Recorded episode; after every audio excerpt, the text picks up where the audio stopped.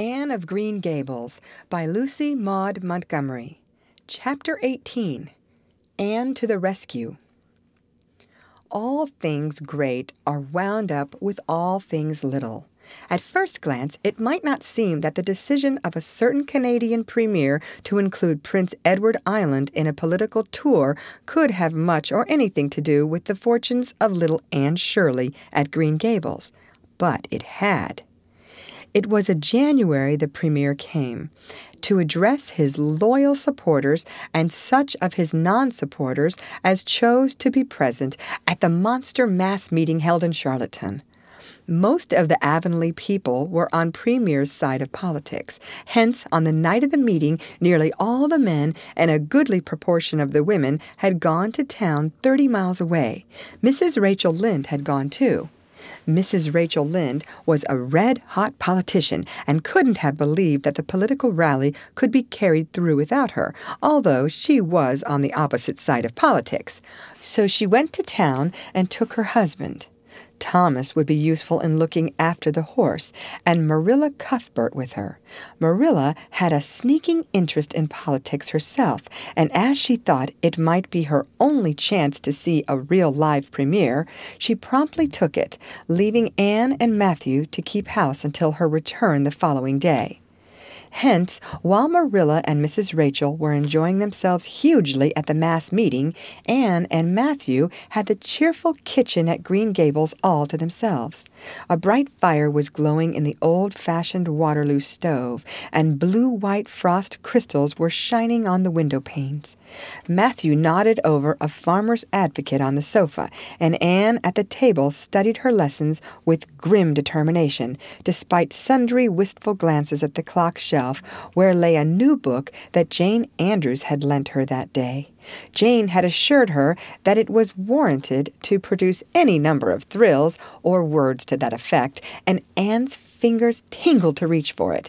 But that would mean Gilbert Blythe's triumph on the morrow. Anne turned her back on the clock shelf and tried to imagine it wasn't there. Matthew, did you ever study geometry when you went to school? Well, now, no, I didn't, said Matthew, coming out of his doze with a start. I wish you had, sighed Anne, because then you'd be able to sympathize with me. You can't sympathize properly if you've never studied it. It is casting a cloud over my whole life. I'm such a dunce at it, Matthew. Well, now, I don't know, said Matthew soothingly. I guess you're all right at anything. Mr. Phillips told me last week in Blair's store at Carmody that you was the smartest scholar in school and was making rapid progress. Rapid progress was his very words. There's them as runs down Teddy Phillips and says he ain't much of a teacher, but I guess he's all right. Matthew would have thought anyone who praised Anne was all right. I'm sure I'd get on better with geometry if only he wouldn't change the letters, complained Anne. I learn the proposition off by heart, and then he draws it on the blackboard and puts different letters from what are in the book, and I get all mixed up. I don't think a teacher should take such a mean advantage, do you? We're studying agriculture now, and I've found out at last what makes the roads red. It's a great comfort. I wonder how Marilla and Mrs. Lynde are enjoying themselves. Mrs. Lynde says Canada is going to the dogs the way things are being run at Ottawa, and that it's an awful warning to the electors. She says if women were allowed to vote, we would soon see a blessed change. What way do you vote, Matthew? Conservative, said Matthew promptly. To vote conservative was part of Matthew's religion. Then I'm conservative too, said Anne decidedly. I'm glad because Gil because some of the boys in school are grits. I guess Mr. Phillips is a grit too because Prissy Andrews' father is one. And Ruby Gillis says that when a man is courting, he always has to agree with the girl's mother in religion and her father in politics. Is that true, Matthew? Well, now, I don't know, said Matthew.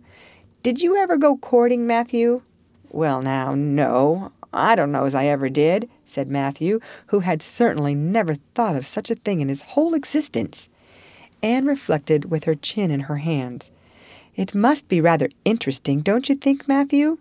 Ruby Gillis says when she grows up, she's going to have ever so many bows on the string and have them all crazy about her, but I think that would be too exciting.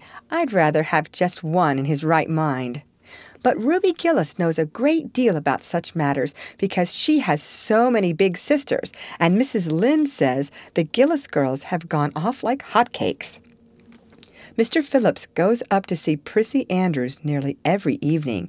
He says it is to help her with her lessons, but Miranda Sloane is studying for Queen's too, and I should think she needed help a lot more than Prissy because she's ever so much stupider, but he never goes to help her in the evenings at all.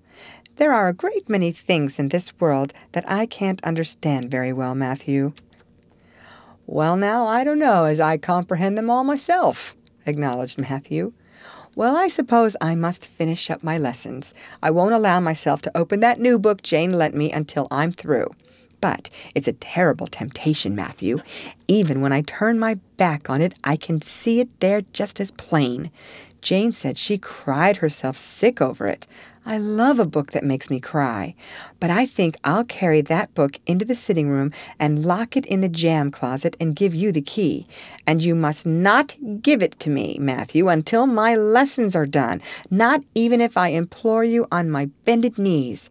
It's all very well to say resist temptation, but it's ever so much easier to resist it if you can't get the key. And then shall I run down the cellar and get some russets, Matthew?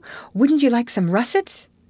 Well, now, I don't know but what I would, said Matthew, who never ate russets, but knew Anne's weakness for them.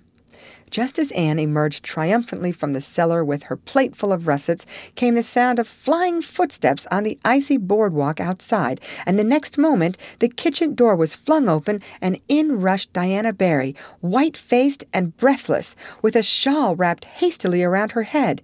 Anne promptly let go of her candle and plate in her surprise, and plate, candle, and apples crashed together down the cellar ladder and were found at the bottom embedded in melted grease the next day by Marilla, who gathered them up and thanked mercy the house hadn't been set on fire. Whatever is the matter, Diana? cried Anne. Has your mother relented at last? Oh, Anne, do come quick, implored Diana nervously. Minnie May is awful sick. She's got croup, young Mary Joe says. And father and mother are away to town, and there's nobody to go for the doctor. Minnie May is awful bad, and young Mary Joe doesn't know what to do. And oh, Anne, I'm so scared. Matthew, without a word, reached out for cap and coat, slipped past Diana, and away into the darkness of the yard. He's gone to harness the sorrel mare to go to Carmody for the doctor, said Anne, who was hurrying on hood and jacket. I know it as well as if he'd said so. Matthew and I are such kindred spirits, I can read his thoughts without words at all. I don't believe he'll find the doctor at Carmody, sobbed Diana. I know that Dr. Blair went to town, and I guess Dr. Spencer would go too. Young Mary Joe never saw anybody with croup, and Mrs. Lynde is away. Oh, Anne! Don't cry, Di, Anne said cheerily. I know exactly what to do for croup. You forget that Mrs. Hammond had twins three times. When you look after three pairs of twins, you naturally get a lot of experience. They all had croup regularly. Just wait till I get the Ipecac bottle. You mayn't have any at your house. Come on now. The two little girls hastened out hand in hand and hurried through Lover's Lane and across the crusted field beyond, for the snow was too deep to go by the shorter woodway. Anne, although sincerely sorry for Minnie May, was far from being insensible to the romance of the situation and to the sweetness of once more sharing that romance with a kindred spirit. The night was clear and frosty, all ebony of shadow and silver of snowy slope. Big stars were shining over the silent fields. Here and there the dark pointed firs stood up, with snow powdering their branches and the wind whistling through them. Anne thought it was truly delightful to go skimming through all this mystery and loveliness with your bosom friend who had been so long estranged. Minnie May, age three, was really very sick. She lay on the kitchen sofa, feverish and restless, while her hoarse breathing could be heard all over the house. Young Mary Joe, a buxom, broad faced French girl from the creek, whom Mrs. Barry had engaged to stay with the children during her absence, was helpless and bewildered, quite incapable of thinking what to do, or doing it if she thought of it. Anne went to work with skill and promptness. Minnie May has croup all right. She's pretty bad, but I've seen them worse. First, we must have lots of hot water. I declare, Diana, there isn't more than a cupful in the kettle. There, I've filled it up. And Mary Joe, you may put some wood in the stove. I don't want to hurt your feelings, but it seems to me you might have thought of this before you'd any imagination. Now, I'll undress Minnie May and put her to bed, and you try to find some soft flannel cloths, Diana. I'm going to give her a dose of ipecac first of all. Minnie May did not take kindly to the ipecac, but Anne had not brought up three pairs of twins for nothing. Down that ipecac went, not only once, but many times during the long, anxious night when the two little girls worked patiently over the suffering Minnie May, and young Mary Joe, honestly anxious to do all she could, kept up a roaring fire and heated more water than would have been needed for a hospital of croupy babies. It was three o'clock when Matthew came with the doctor, for he had been obliged to go all the way to Spencervale for one. But the pressing need for assistance was past. Minnie May was much better and was sleeping soundly. I was awfully near giving up in despair, explained Anne. She got worse and worse until she was sicker than ever the Hammond twins were, even the last pair. I actually thought she was going to choke to death. I gave her every drop of ipecac in that bottle, and when the last dose went down, I said to myself, not to Diana or young Mary Joe, because I didn't want to worry them any more than they were worried, but I had to say it to myself just to relieve my feelings. This is the last lingering hope, and I fear 'tis a vain one. But in about three minutes she coughed up the phlegm and began to get better right away. You must just imagine my relief, doctor, because I can't express it in words. You know there are some things that cannot be expressed in words. Yes, I know, nodded the doctor. He looked at Anne as if he were thinking some things about her that couldn't be expressed in words. Later on, however, he expressed them to Mr. and Mrs. Barry. That little red-headed girl they have over at Cuthbert's is as smart as they make 'em. I tell you she saved that baby's life, for it would have been too late by the time I got there. She seems to have a skill and presence of mind perfectly wonderful in a child of her age. I never saw anything like the eyes of her when she was explaining the case to me. Anne had gone home in the wonderful white frosted winter morning, heavy eyed from loss of sleep, but still talking unweariedly to Matthew as they crossed the long white field and walked under the glittering fairy arch of the Lover's Lane maples. Oh, Matthew, isn't it a wonderful morning? The world looks like something God had just imagined for his own pleasure, doesn't it? Those trees look as if I could blow them away with a breath. Poof! I'm so glad I live in a world where there are white frosts, aren't you? And I'm so glad Mrs. Hammond had three pairs of twins after all. If she hadn't, I mightn't have known what to do for Minnie May. I'm real sorry I was ever cross with Mrs. Hammond for having twins. But oh, Matthew, I'm so sleepy. I can't go to school. I just know I couldn't keep my eyes open, and I'd be so stupid.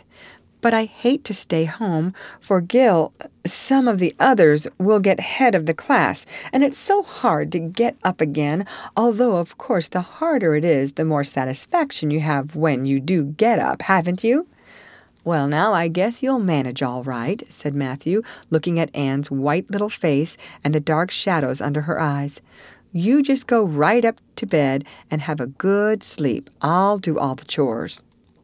Anne accordingly went to bed and slept so long and soundly that it was well on in the white and rosy winter afternoon when she awoke and descended to the kitchen, where Marilla, who had arrived home in the meantime, was sitting knitting. Oh, did you see the premier? exclaimed Anne at once. What did he look like, Marilla?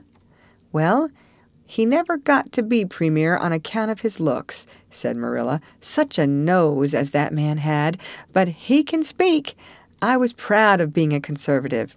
Rachel Lynde, of course, being a liberal, had no use for him. Your dinner is in the oven, Anne, and you can get yourself some blue plum preserve out of the pantry. I guess you're hungry. Matthew has been telling me about last night. I must say it was fortunate you knew what to do. I wouldn't have had any idea myself, for I never saw a case of croup. There now, never mind talking till you've had your dinner. I can tell by the look of you that you're just full up with speeches, but they'll keep. Marilla had something to tell Anne, but she did not tell it just then, for she knew if she did, Anne's consequent excitement would lift her clear out of the region of such material matters as appetite or dinner. Not until Anne had finished her saucer of blue plums did Marilla say, Mrs. Barry was here this afternoon, Anne. She wanted to see you, but I wouldn't wake you up. She says you saved Minnie May's life, and she is very sorry she acted as she did in that affair of the currant wine. She says she knows now you didn't mean to set Diana drunk, and she hopes you'll forgive her and be good friends with Diana again. You're to go over this evening if you like, for Diana can't stir outside the door on account of a bad cold she caught last night. Now, Anne Shirley, for pity's sake, don't fly up into the air. The warning seemed not unnecessary. So uplifted and aerial was Anne's expression and attitude as she sprang to her feet, her face irradiated with the flame of her spirit. Oh, Marilla, can I go right now without washing my dishes? I'll wash them when I come back, but I cannot tie myself down to anything so unromantic as dishwashing at this thrilling moment. Yes, yes, run along, said Marilla indulgently. Anne Shirley, are you crazy? Come back this instant and put something on you. I might as well call to the wind. She's gone without a cap or wrap. Look at her tearing through the orchard with her hair streaming. It'll be a mercy if she doesn't catch her death of cold. Anne came dancing home in the purple winter twilight across the snowy places.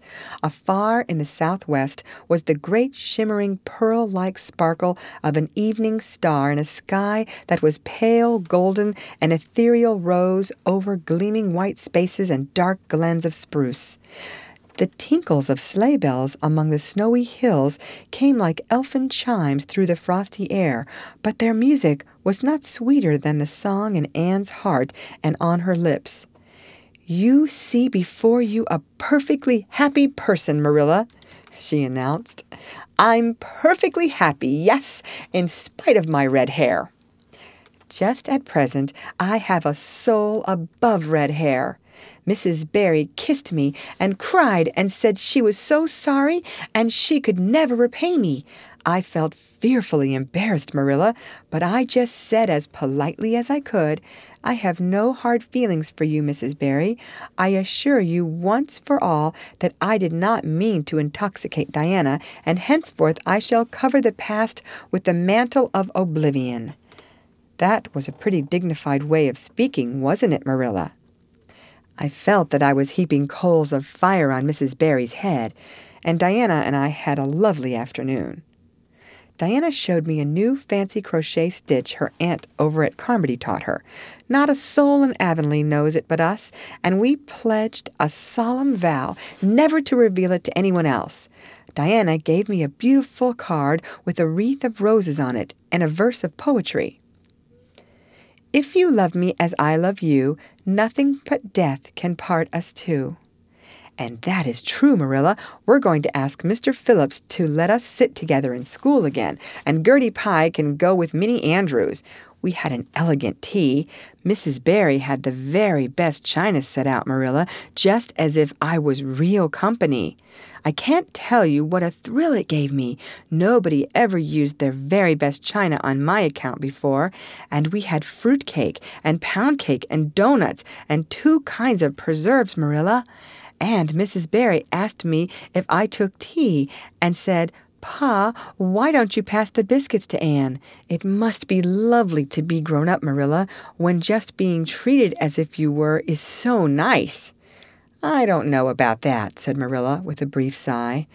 Well, Anyway, when I am grown up, said Anne decidedly, I'm always going to talk to little girls as if they were too, and I'll never laugh when they use big words. I know from sorrowful experience how that hurts one's feelings. After tea, Diana and I made taffy. The taffy wasn't very good, I suppose, because neither Diana nor I had ever made any before. Diana left me to stir it while she buttered the plates, and I forgot and let it burn. And then, when we set it out on the platform to cool, the cat walked over one plate, and that had to be thrown away. But the making of it was splendid fun. Then, when I came home, Mrs. Barry asked me to come over as often as I could, and Diana stood at the window and threw kisses to me all the way down to Lover's Lane.